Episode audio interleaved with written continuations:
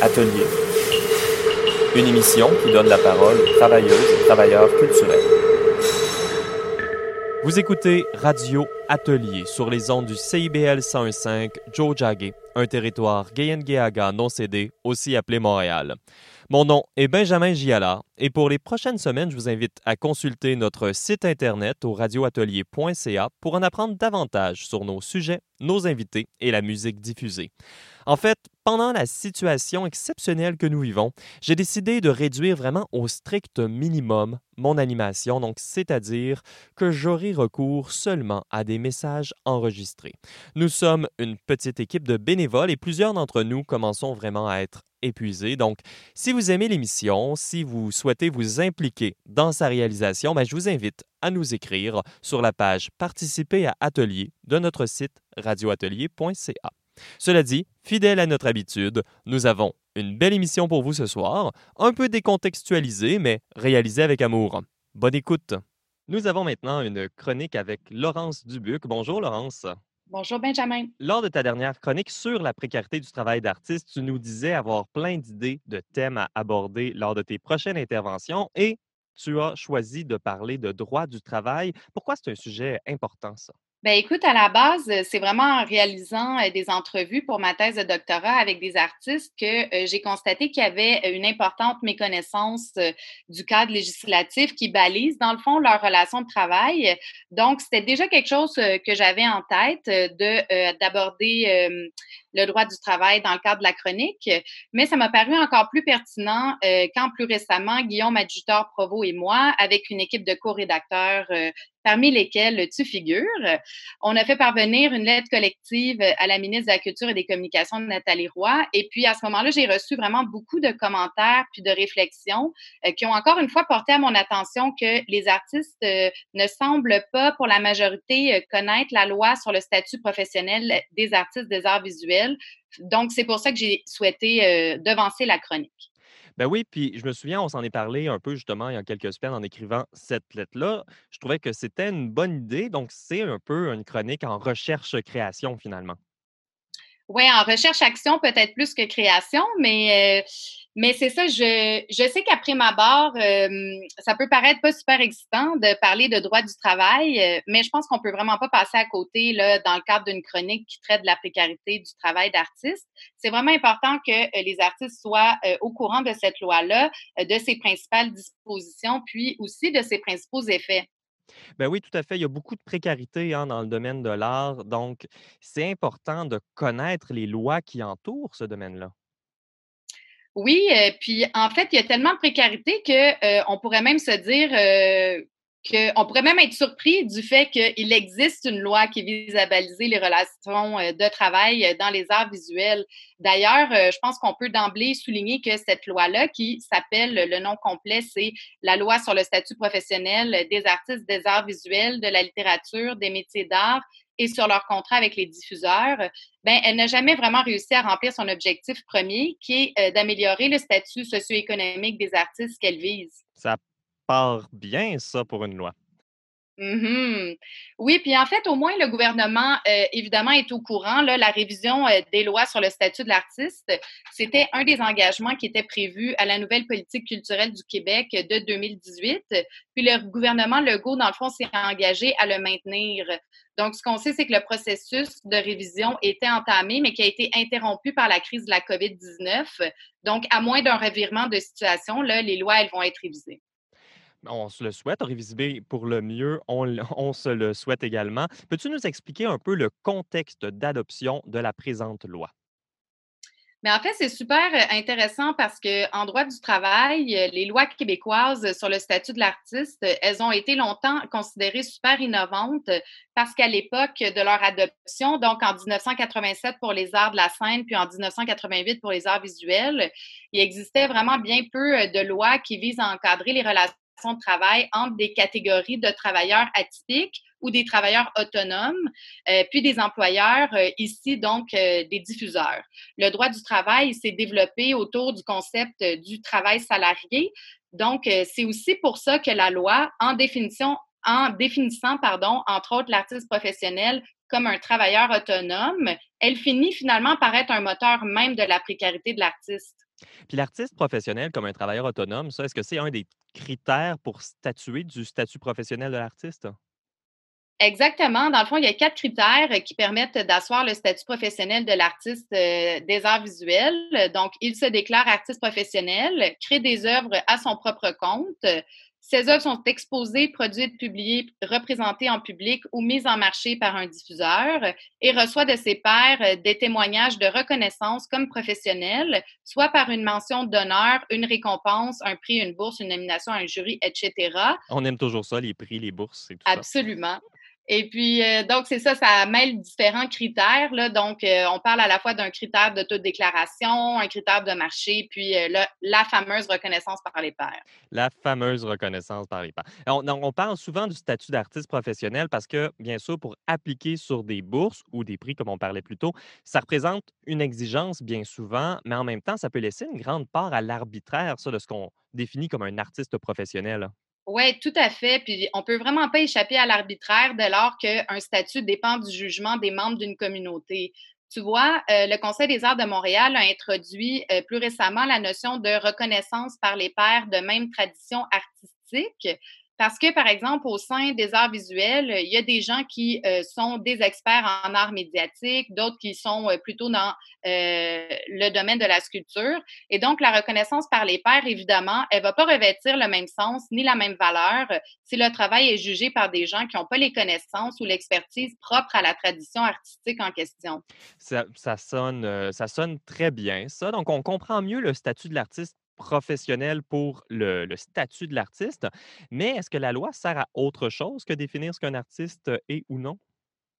Oui, tout à fait. La loi, dans le fond, elle va dicter que les relations entre un artiste et un diffuseur doivent faire l'objet de la signature d'un contrat. Donc, ce qu'elle fait, entre autres, c'est de détailler les modalités de la relation de travail qui doivent être prévues au contrat. Euh, par exemple, ça peut être spécifié la nature du contrat. Est-ce que c'est un contrat de vente, un contrat de diffusion? Euh, qu'est-ce qui est prévu en matière de cession de droits de l'artiste au diffuseur? Euh, quelle est la ré- rémunération et les autres modalités de paiement euh, qui sont prévues à l'artiste? Puis la périodicité ou la durée, dans le fond, de la relation entre le, le diffuseur et l'artiste. Je ne sais pas si tous les artistes signent systématiquement des contrats avec leurs diffuseurs. Moi, personnellement, je suis un grand fan de contrats et je sais que c'est la norme également dans le réseau des centres d'artistes, en tout cas. Oui, c'est super important que les artistes signent systématiquement euh, des contrats et qu'ils conservent aussi une copie de leur contrat. Euh, tu vois, euh, le R A A V, le Regroupement des artistes en arts visuels du Québec, euh, offre des formations puis de l'assistance pour tout ce qui concerne la question des contrats aux artistes en arts visuels au Québec. Le R A A V, c'est l'association aussi qui est reconnue en vertu de la loi pour représenter tous les artistes en arts visuels, que ceux et celles-ci soient membres ou non. Et c'est quand même surprenant parce que le R A A V, c'est pas une association qui est très connue dans le milieu, du moins, des arts visuels. Oui, surtout dans le milieu de l'art actuel, je te dirais, puis... Euh, Ouais, là, je veux vraiment souligner que euh, ma chronique, c'est pas une chronique qui est partisane, là. Le but, c'est simplement d'expliquer le cadre légal Québec. Je suis pleinement... Le R A A V n'est pas particulièrement populaire euh, auprès des artistes en art actuels. D'ailleurs, c'est une dynamique qui euh, semble s'être construite au fil des décennies puis qui perdure encore aujourd'hui. Oui, tout à fait. Donc, tu veux... On, a, on t'a perdu un peu. Ta chronique vise à expliquer ce cadre, légal, ce cadre légal-là qui existe au Québec. Et on disait bien sûr que les artistes en art actuels ressentent plutôt un sentiment d'appartenance à d'autres organismes comme le R C A Q, qui a déjà eu une chronique à l'émission, le R I A C ou encore le C E C A M, qui sont d'ailleurs en processus de mutualisation. Oui, puis je pense que le, le R C A Q, là, à ma connaissance, a toujours été super actif. Oui, puis on va préciser que le R C A Q, c'est le réseau des centres d'artistes autogérés du Québec. Euh, ensuite, on a nommé le C E C A M pour l'art médiatique et le R I A C pour les arts interdisciplinaires, je crois. Exactement. Fantastique. Je te laisse, je te laisse poursuivre, Laurence. Oui, bien c'est ça. Je soulignais, dans le fond, que le R C A Q, donc le Regroupement des centres d'artistes autogérés du Québec, euh, a, à ma connaissance... Euh, toujours été euh, super actif euh, et puis un allié dans la défense des intérêts des artistes professionnels, même si c'est un regroupement qui représente des structures d'artistes. Et donc, euh, le mandat et les activités euh, diffèrent nécessairement de celles qui sont portées par le R A A V. Par contre, ces structures d'artistes-là, les centres d'artistes autogérés, elles sont reconnues comme des diffuseurs au sens de la loi. Donc, elles ont aussi des droits et des devoirs qui sont établis en vertu de celle-ci. Par contre, ce qui est intéressant, c'est que comme les centres d'artistes sont gérés par des artistes, le nom le dit, on me dit souvent que euh, c'est un non-sens qu'ils soient encadrés euh, par un régime juridique qui institue un modèle de relation de travail qu'on va dire qui est quasi syndical. Mais il faut quand même garder en tête que toute relation d'emploi est susceptible d'être exploitative et elle devrait être encadrée de manière à essayer d'équilibrer les pouvoirs entre les parties. Exactement, puis ça peut arriver même quand un artiste engage d'autres artistes. Les centres d'artistes, toutefois, euh, tentent d'avoir de bonnes pratiques. Notamment, ils se basent pas mal tous sur la grille de CARFAC et le RAAV pour établir les conditions de travail des artistes qui présentent leur travail. Oui, absolument. Ça, c'est vraiment une norme qui est très répandue dans le milieu euh, des centres d'artistes autogérés. Mais cette grille-là, c'est une grille qui est indicative, si on veut. Ça, ce que ça veut dire, c'est que les centres d'artistes n'ont pas d'obligation de payer l'ensemble des frais qui sont détaillés dans cette grille-là.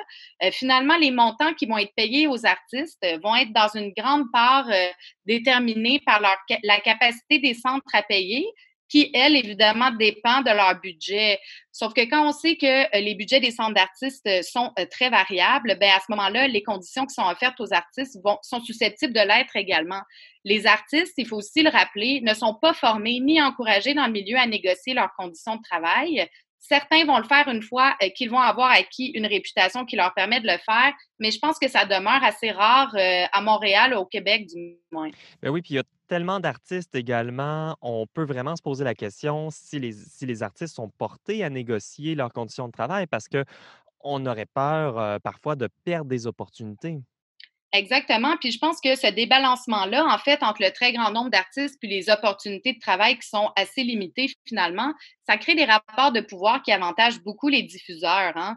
Puis ça, c'est renforcé par le fait que euh, la loi, dans sa forme actuelle, elle ne permet pas, par exemple, au RAAV d'obliger les diffuseurs à négocier des ententes collectives qui fixeraient des conditions minimales d'embauche. La grille CARFAC-RAAV, j'imagine, est en partie censée remplir cet objectif-là. Mais comme je l'ai dit, dans les faits, même s'il y a effectivement des normes dans le milieu, on ne peut pas dire non plus qu'il y ait vraiment une standardisation des conditions minimales d'embauche. Puis ça, ça pourrait contribuer sans le vouloir, si ça ne contribue pas déjà à une genre de spirale des conditions de travail vers le bas pour les artistes. Donc finalement, euh, la loi tente de statuer sur le statut de l'artiste, mais c'est laissé un peu à l'arbitraire. Tente d'améliorer les conditions de travail, mais finalement, on se ramasse dans des conditions précaires. Finalement, ça sert à quoi? Ben écoute, je pense que c'est vraiment une question qui se pose, du moins quand on pense à la loi euh, dans sa forme actuelle. Puis en fait, je ne sais pas dans quel sens elle va être appelée à évoluer, mais je pense que euh, on verra probablement peu d'améliorations sur le plan socio-économique si le statut professionnel de l'artiste des arts visuels continue à l'assimiler à un travailleur autonome. En attendant, il y a quand même des développements qui sont assez intéressants sur le plan syndical, notamment avec le syndicat SATAC, qui est une faction du syndicat I W W, Industrial, euh, Industrial Workers of the World, qui cherche à syndiquer des artistes en arts visuels sur la base, dans le fond, de leur statut de travailleur autonome.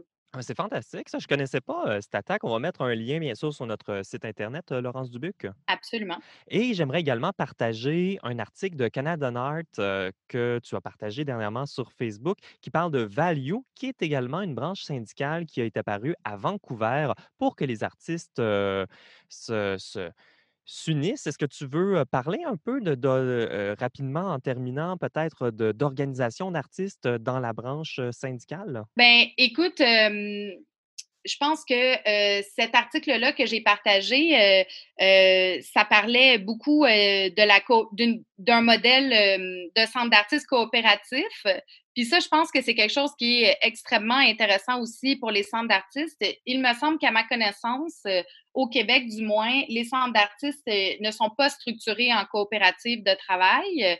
Donc, je pense que ça, ça pourrait être surtout quelque chose qui est hyper intéressant euh, au-delà des liens avec les organisations syndicales, surtout euh, parce que ça permettrait de transformer le rapport des artistes à l'argent puis aux activités commerciales.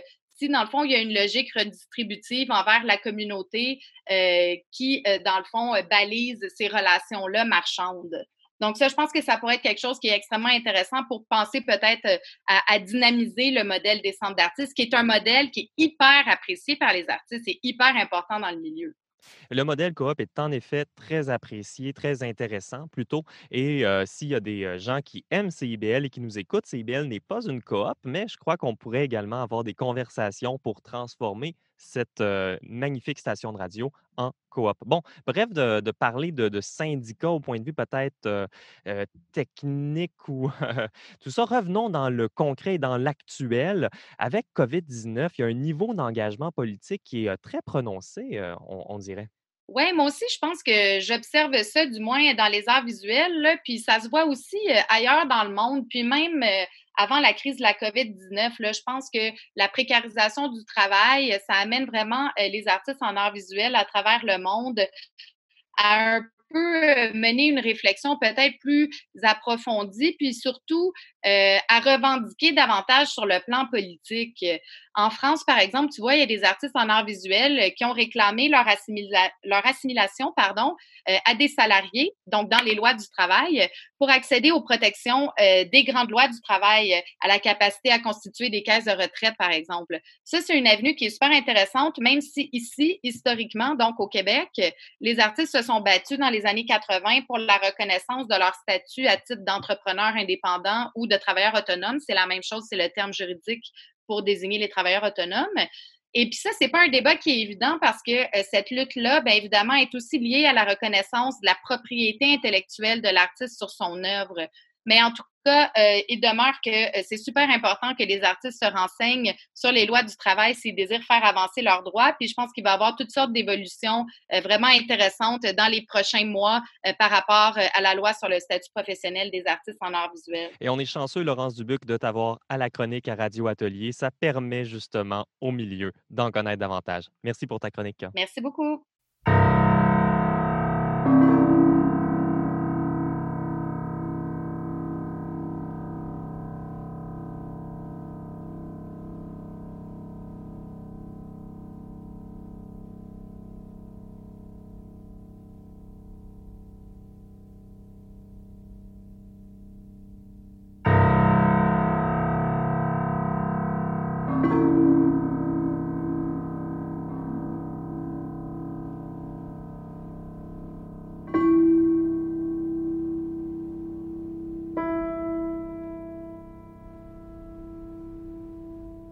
Your mind has emerged from the night's cold furnace, bright and shining. The dross washed away.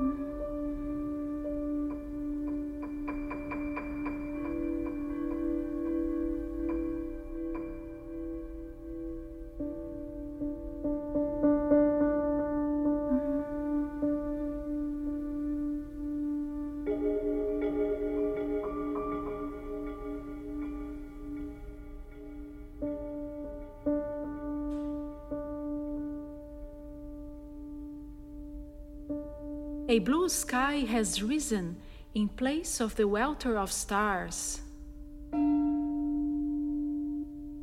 As sleep's paralysis slowly fades, the soul looks around, hoping for a glimpse of its origin.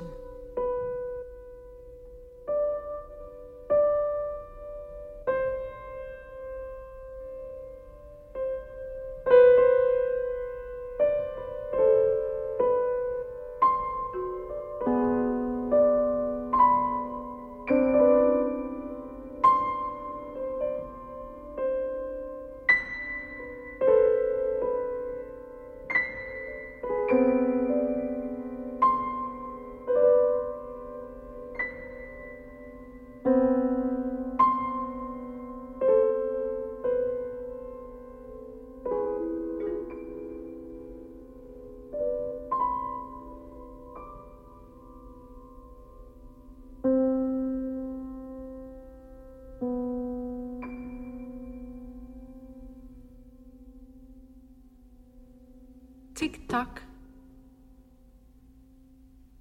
tic-tac.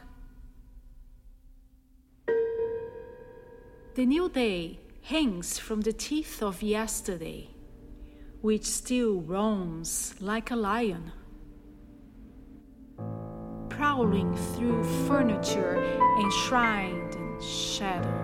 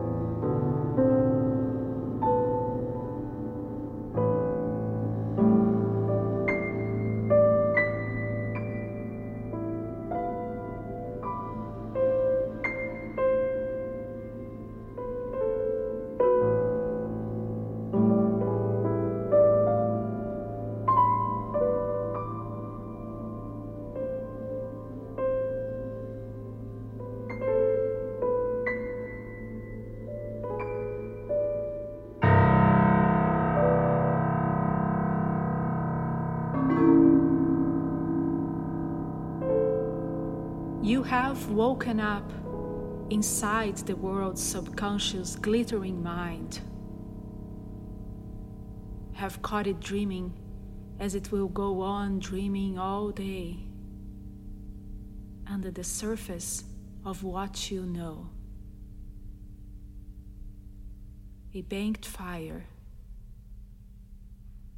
invisible, odorless. Milan Bernard, cette semaine pour ta chronique La Commission politique, tu nous parles du marché de l'art. Alors, qu'est-ce que tu entends par le marché de l'art, Milan? Bien, quand on parle de marché et d'art, de création, je me dois par, de commencer par une genre de pirouette étymologique. Parce que pour moi, marché est synonyme de création, mais pas le marché boursier, mais plutôt l'activité, la marche. Un constat qui est d'ailleurs partagé par l'auteur Thierry Davila, qu'une partie de l'art actuel accorde au déplacement un rôle majeur dans l'invention, la conceptualisation de ses œuvres, une évolution de la figure humaine marchande essentielle dans tout stade de l'histoire de l'art. N'est-ce pas en marchant que nos idées émergent? Est-ce le flot sanguin, l'air, le vent qui y sont pour quelque chose? Est-ce un outil ou une véritable opération de création? Ben, en fait, c'est que cette déambulation, on la reproduit aussi comme spectateur lorsqu'on qu'on marche dans une galerie. Et puis, c'est ça qui fait en sorte que cette activité est, est si partie intégrante pour moi de la création, surtout en art contemporain. Ben oui, puis il y a plusieurs artistes euh, en art contemporain qui s'intéressent aussi à la marche comme pratique artistique, mais c'est pas vraiment de ce marché-là dont tu veux nous parler aujourd'hui. Non, bien sûr. Euh, on parle du marché de l'art, on réfère à cette vision de l'art comme commodité ou marchandise transactionnelle qui, au sein du capitalisme, a pris le dessus sur les autres moyens de soutien ou de production artistique. Il est à noter qu'en culture, les arts visuels ont une position assez unique dans ce, dans ce processus d'attribution artificielle et abstraite d'une valeur marchande à des œuvres. On ne verrait pas la même chose nécessairement en musique. Un disque, s'il y a un disque de musique, ne va pas être plus cher parce qu'il vient d'un certain artiste plutôt que d'autres de manière générale. Du moins, pas comme en art contemporain où vraiment le nom de l'artiste et le, la rareté de sa production euh, crée, euh, laisse place à toutes sortes de spéculations, là. Oui, bien, c'est, ça, ça devient un marché qui est autonome, qui est au-delà de la valeur des mat- matériels euh, qu'on pourrait lui attribuer euh, si on déconstruisait, par exemple, l'œuvre. En fait, on est présentement au cœur d'un questionnement sur le rôle de l'art contemporain que la crise sanitaire et actuelle propulse encore davantage avec ses appels répétés, notamment de certains ministres, à la réinvention, au tout au virtuel. Donc, je dirais que personnellement, il est encore plus nécessaire de développer notre relation à la nécessité de l'art visuel multiforme et d'explorer les conditions actuelles de sa pratique. La question du marché y est inévitable. Le marché, la marchandisation, comme tout autre objet qui se vend et s'échange, est pour certains une voie de salut, mais pour d'autres, un billet pour la tombe, pour euh, la fin de l'existence. Je ne pourrais bien sûr qu'aborder que certains éléments de surface de la question qui pourraient se décliner dans une analyse bien plus appro- approfondie en plusieurs catégories. On pourrait même faire une émission euh... complète en plusieurs épisodes sur les liens entre marché de l'art et art contemporain. Tu vas te baser sur, euh, surtout sur les réflexions d'une artiste pour ta chronique. Oui, Hito Steyerl, qui est elle-même artiste visuelle, euh, je me baserai notamment sur son livre « Les damnés de l'écran ». Euh, qui aborde, entre autres, cette question de marchandisation et de marché de l'art. Bien, tout à fait. On, on va parler notamment de l'inégalité, des inégalités en art contemporain dans ce marché, mais ça, ça va être après une courte pause. Vous écoutez Radio Atelier au C I B L cent un virgule cinq. L'émission se poursuit après cette courte pause.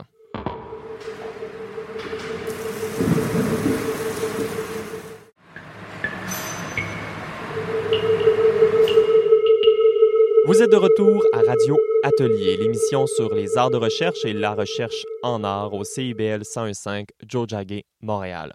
Mon nom est Benjamin J. Allard et vous pouvez visiter le radio atelier point c a pour tous les renseignements sur les sujets abordés à l'émission, la musique diffusée ou encore comment nous réécouter. Radio Atelier est produite par une petite équipe de bénévoles et nous demandons votre aide. Vous pouvez partager l'émission, d'abord pour la faire connaître, ou encore nous rejoindre pour la réaliser en nous écrivant sur notre site radio atelier point c a. Ce sera sous l'onglet « Participer à Atelier ». L'émission de cette semaine se poursuit à l'instant.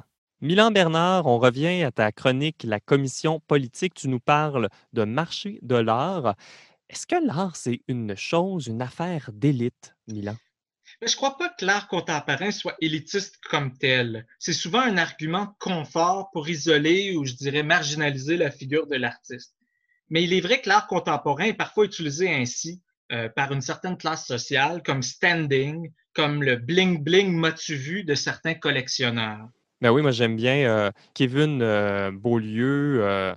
Euh, le Baquet euh, des enfants de chienne qui dit euh, l'art, euh, c'est quand les gens sont euh, trop riches et qu'ils ne veulent pas taquer de l'argent sur leur mur, mais veulent quand même montrer leur possession. Mais à ce moment-là, ils achètent une pièce d'art. Je trouvais l'analogie plutôt belle. C'est une belle analogie, en effet. Et puis ça, c'est au moins ceux qui euh, daignent exposer, ou du moins euh, à un public bien que restreint, Euh, les œuvres dont, euh, dont ils sont propriétaires, alors que pour d'autres, ce n'est que valeur refuge, que, que un investissement avec un retour sur investissement possible dans quelques années, qui devient une genre de, de, un genre de bon boursier, un, un, un mécanisme de contractuel au même titre que des obligations d'épargne. Alors, on, on, on vide l'œuvre d'art de, de n'importe quelle considération artistique ou créative. Donc, ça crée un système un peu à deux vitesses, là. Il y a cette spéculation et il y a également euh, le reste des artistes. Bien, en fait, c'est un peu cette deux vitesses-là. C'est, c'est la donne du, du système néolibéral. C'est comme en éducation, comme en santé. Alors, d'un côté, il y aurait l'art démocratisé, institutionnel, euh, laissé à la discrétion ou à l'abandon selon les gouvernements. Et de l'autre, un art privé à la fine pointe des tendances, entre gros guillemets, et qui peuvent dé- euh, dépenser sans compter. Il y a dans le marché de l'art une certaine réplication des inégalités. Hito Steyerl y voit un fossé entre les zéro virgule zéro un pour cent d'œuvres qui accaparent le marché et le reste des quatre-vingt-dix-neuf virgule quatre-vingt-dix-neuf pour cent qui restent à l'abandon. Et aussi la précarité dans laquelle vivent plus, la plupart des artistes et artisans. Mais au-delà des personnes, la marchandisation ou commodification de l'art, avec ses liens avec le grand capital, influe sur son contenu. Est-ce une censure à proprement parler? Je ne pense pas nécessairement. Encore une fois, Hito Steyerl relève une certaine absurdité que l'art radical américain et européen est maintenant le plus souvent qu'autrement exposé dans des bâtiments liés ou financés avec le concours de banques prédatrice de marchands d'armes comme outil de branding, de marketing citadin. Steyerl note que cette réalité est peu explorée par les artistes de l'art politique qui lui préfèrent le, un exotisme symbolique, les lieux communs et la nostalgie militante du vingtième siècle. C'est en effet des euh, métaphores et des symboles qu'on retrouve euh, très souvent en art. Est-ce qu'il y a une manière, selon toi, Milan, de s'en sortir? Ben, je reviens encore une fois à Hito Steyerl qui lance euh, un avertissement. Elle dit « Les industries culturelles sont trop exclusivement axées sur le profit et perdent de leur attrait. » Ce qui, selon elle et selon plusieurs autres, pourrait causer un certain exode vers d'autres activités qui sont moins contraignantes au point de vue du contenu, au point de vue euh, de la subsistance des créateurs. L'expérimentation doit être encouragée plutôt que vue comme un risque, parce qu'on tombe dans la, dans la notion de gestion du risque et qui vient euh, en quelque sorte bâillonner une certaine partie de la création. Parce que est-ce qu'un collectionneur voudra vraiment acquérir des, jeux, des œuvres qui sont jugées non séduisantes? Quel est le rôle de la recherche, du concept versus celui de l'esthétisme? Parce que pendant longtemps, en histoire de l'art, l'esthétisme a été considéré comme la valeur première d'une œuvre. Qu'est-ce que l'art moderne euh, et, et l'art contemporain ont amené? C'est la notion euh, de concept qui ont fait en sorte que on a transcendé l'esthétisme comme valeur première. Mais le marché vient euh, un peu euh, remettre en question euh, une, une certaine échelle d'évaluation de l'art. Plus de questions que de réponses dans cette chronique-là, mais face au danger de marchandisation extrême, je crois que la confiance en l'art, en l'expertise et en, en, envers les artistes, plutôt que le marché peut faire avancer les choses. Puis à cet égard-là, euh, tu, euh, tu reconnais qu'au Québec, on a une approche qui est différente notamment euh, de, de, nos, de nos voisins, les Américains. Oui, une approche unique où l'État favorise la confiance euh, dont je parlais envers les artistes, envers les experts euh, en histoire de l'art. Euh, dans le développement et la diffusion de l'intégration des arts visuels au Québec, il y a eu euh, d'une part les centres euh, d'artistes autogérés qui ont, qui ont permis une diffusion et euh, qui sont euh, financés Euh, par l'État, et la politique du un pour cent d'intégration des arts à l'architecture. Avec ces, ces deux modèles, là, on, il y en a un peu plus, mais c'est les, les deux marquants, on se positionne en soutien institutionnel à l'avant-garde et à l'avancement de l'art euh, au Québec. Les établissements privés n'ont pas tout faux pour autant. Il semble que l'important pour contrer les effets du marché en art contemporain est d'offrir un lieu d'exposition, de diffusion à un artiste plutôt qu'une vision d'un magasin d'œuvres d'art à l'achat. Ainsi, à Montréal, on voit que les galeries universitaires et des centres de diffusion privés participent eux aussi à l'avancement collectif de l'art et des discussions, des débats qu'on peut avoir, notamment ensemble euh, à la radio. Ben oui, tout à fait. Et c'est euh, toute cette écologie que Radio Atelier cherche à présenter, tous ceux qui travaillent pour euh, l'art euh, actuel et la culture. Ben, Milan Bernard, merci beaucoup pour ces réflexions autour euh, du marché de l'art et du euh, rôle que joue un peu le, le système politique et économique dans lequel nous vivons sur la création actuelle. Merci à toi.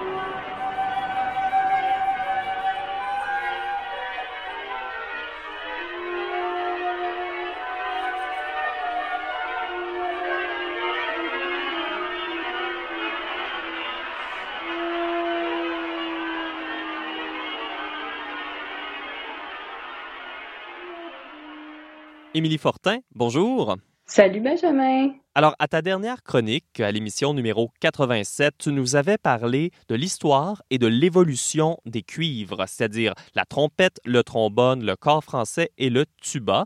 Tu nous avais aussi parlé de leur fonctionnement et aujourd'hui, tu vas te concentrer sur la période contemporaine. Exact, Benjamin. Je vais parler des moyens, électroniques ou pas, qu'on peut utiliser pour aller encore plus loin. Mais je vais commencer par parler des différents ensembles de cuivre qu'on peut retrouver. Mais ça me semble très intéressant tout ça. Alors, on pourrait commencer par parler dans quel genre de formation on peut retrouver les cuivres. Tout d'abord, je commencerai avec peut-être le plus commun des ensembles, je dirais le quintette de cuivre, qui comprend deux trompettes, un cor, un trombone et un tuba. C'est l'équivalent du quatuor à cordes pour les cuivres. La plupart de la littérature écrite pour cuivre se concentre là-dessus et on compte des quintettes très connues, comme les Canadian Brass. Il est très courant d'avoir des cours de, chambre, de musique de chambre à l'université qui seront en fait des cours de quintettes de cuivre. Je vous fais écouter ici un extrait de leur enregistrement de la Virgen de la Macarena, ce folklore espagnol popularisé par le grand trompettiste Rafael Mendez.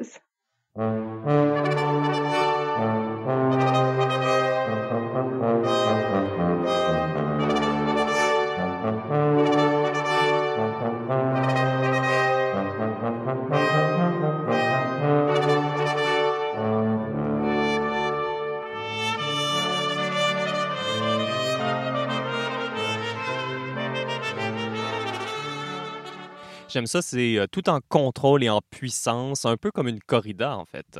Oui, en effet. Le prochain bien ensemble bien connu est communément appelé ensemble de cuivre et signifie qu'on va retrouver dix musiciens et musiciennes, c'est-à-dire quatre trompettes, quatre trombones, un cor et un tuba. Parfois, des percussions peuvent même se rajouter. Voici un extrait d'un medley de West Side Story, interprété par Tinting, un ensemble suédois fondé par la trompettiste Tinting S sept. Oui, c'est quand même complet comme formation. Oui.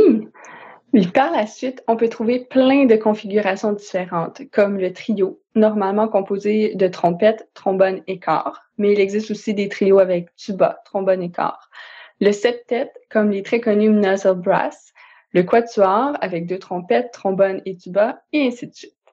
Je vais terminer cette section en parlant du brass band de tradition anglo-saxonne, qui est particulier car il ne contient pas d'instruments à perce cylindrique. Un petit rappel, comme j'avais expliqué dans ma dernière chronique, cylindrique veut dire que le tube va s'élargir qu'au niveau du papillon, au, pardon, du pavillon. Donc, le son sera très direct, mais juste à perce conique, donc un tube qui s'élargit graduellement très tôt dans l'instrument. Cela va donner un ensemble très homogène et qui ne contient pas de trompettes, par exemple, mais bien des cornets à piston, leur ancêtre. Les brass bands ont commencé vers la moitié du dix-neuvième siècle et comptent en moyenne vingt-huit instrumentistes, dont des gens, dont des gens jouant des saxophones, des euphoniums. Ça vaut vraiment la peine de découvrir ces instruments. On va rajouter aussi des percussions. Ils vont aussi bien jouer des fanfares que des arrangements de pièces symphoniques, mais malheureusement, ils sont surtout présents en Europe et aux États-Unis. Je vais vous faire écouter un extrait du seul brass band qui existait au Québec, le Griffin Brass Band, dont j'ai eu la chance de faire partie et qui était dirigé par David Martin. Voici donc Connotation d'Edward Gregson, un enregistrement live de deux mille dix-sept fait à la cathédrale Christchurch de Montréal.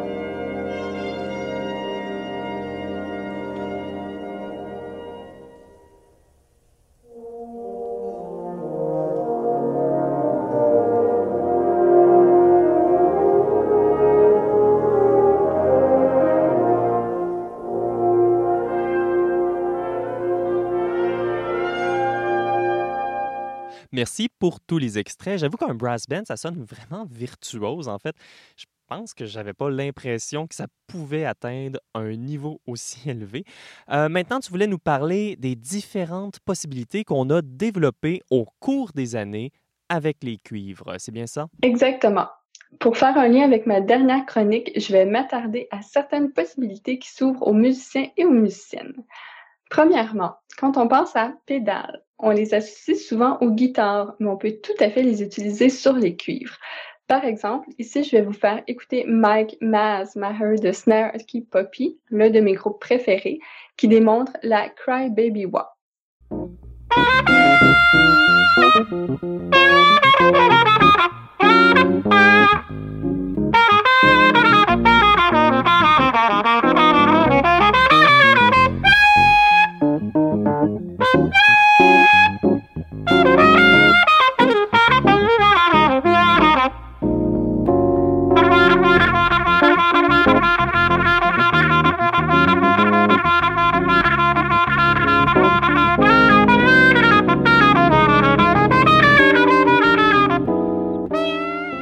Ça donne vraiment un bel effet. Est-ce qu'on peut utiliser autre chose pour moduler le son d'un cuivre?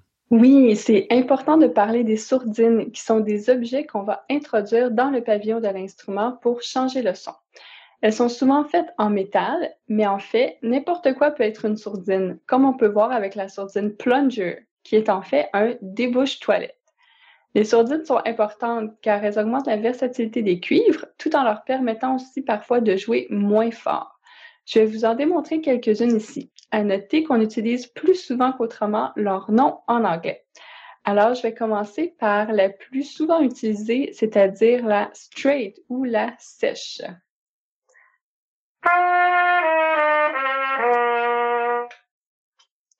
Ensuite, je vais continuer avec la sourdine cup ou en français la bolle. Alors, vous allez comprendre que le son va être plus, plus renfermé un peu.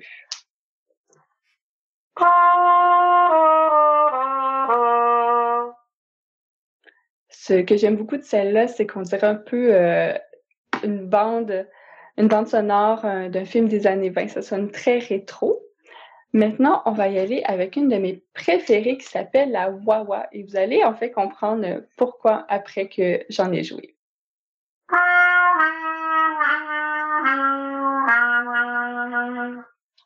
Ou si je fais la, la fameuse ligne que vous entendez souvent.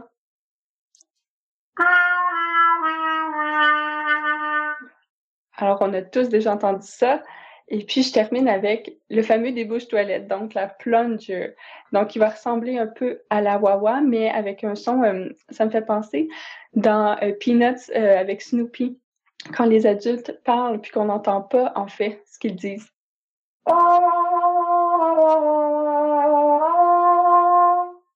Alors, une espèce de son euh, bouché, mais aussi euh, très flou. Je, je l'aime beaucoup, celle-là aussi. Oui, mais je dois dire que je suis assez impressionné par l'éventail des sons que tu peux aller chercher.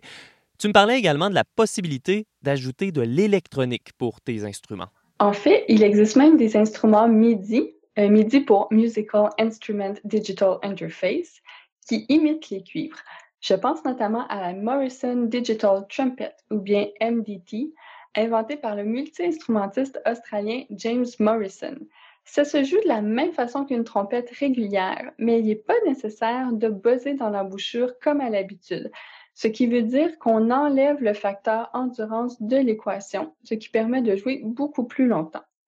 On a ajouté des contrôles et des senseurs sur la trompette, ce qui permet notamment d'obtenir un registre de quatre octaves, une transposition super facile ou même d'avoir des sons autres que celui de la trompette. En fait, c'est la trompette sans les difficultés de la trompette. Alors, voici donc un extrait.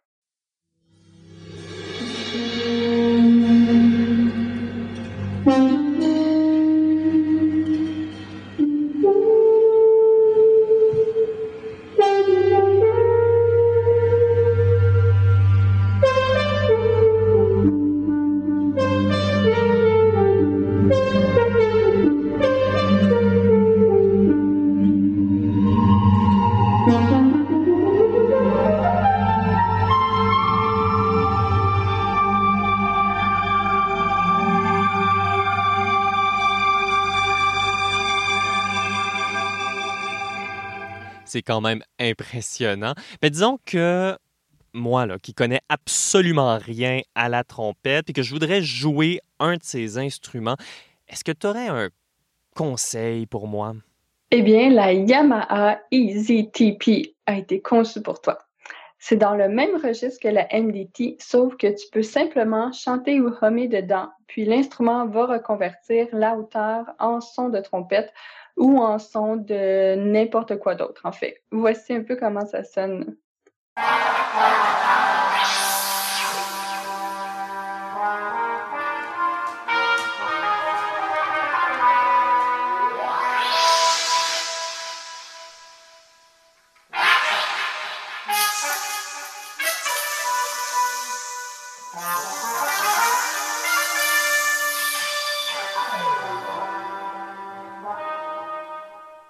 OK, c'est décidé, j'en veux une.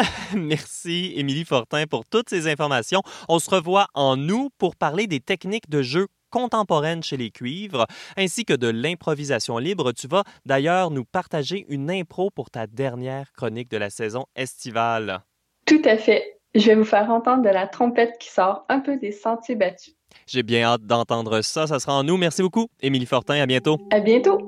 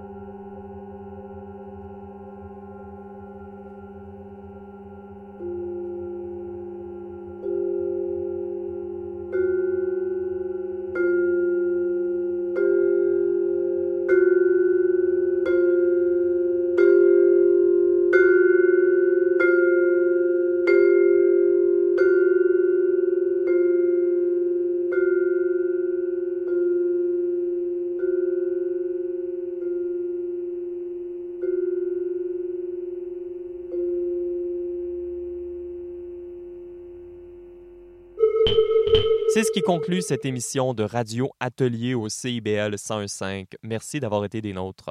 Je vous rappelle que vous pouvez nous réécouter et trouver davantage d'informations sur les sujets que nous avons abordés aujourd'hui au radio atelier point c a. Mon nom est Benjamin J. Allard et en ces temps difficiles, j'ai décidé de réduire l'animation à des messages enregistrés. Si vous souhaitez rejoindre notre équipe de bénévoles pour nous aider à rendre cette émission possible chaque semaine, je vous invite à nous écrire sur la page « Participer à Atelier » de notre site radio atelier point c a. Je remercie d'ailleurs toute mon équipe, sans qui cette émission ne pourrait pas exister. Je vous remercie également, chers auditeurs et auditrices, de votre présence chaleureuse, que nous sentons les lundis à dix-huit heures, mardis à onze heures ou en tout temps en balado-diffusion. Sur ce, il ne me reste plus qu'à vous souhaiter une bonne semaine et à vous dire à bientôt.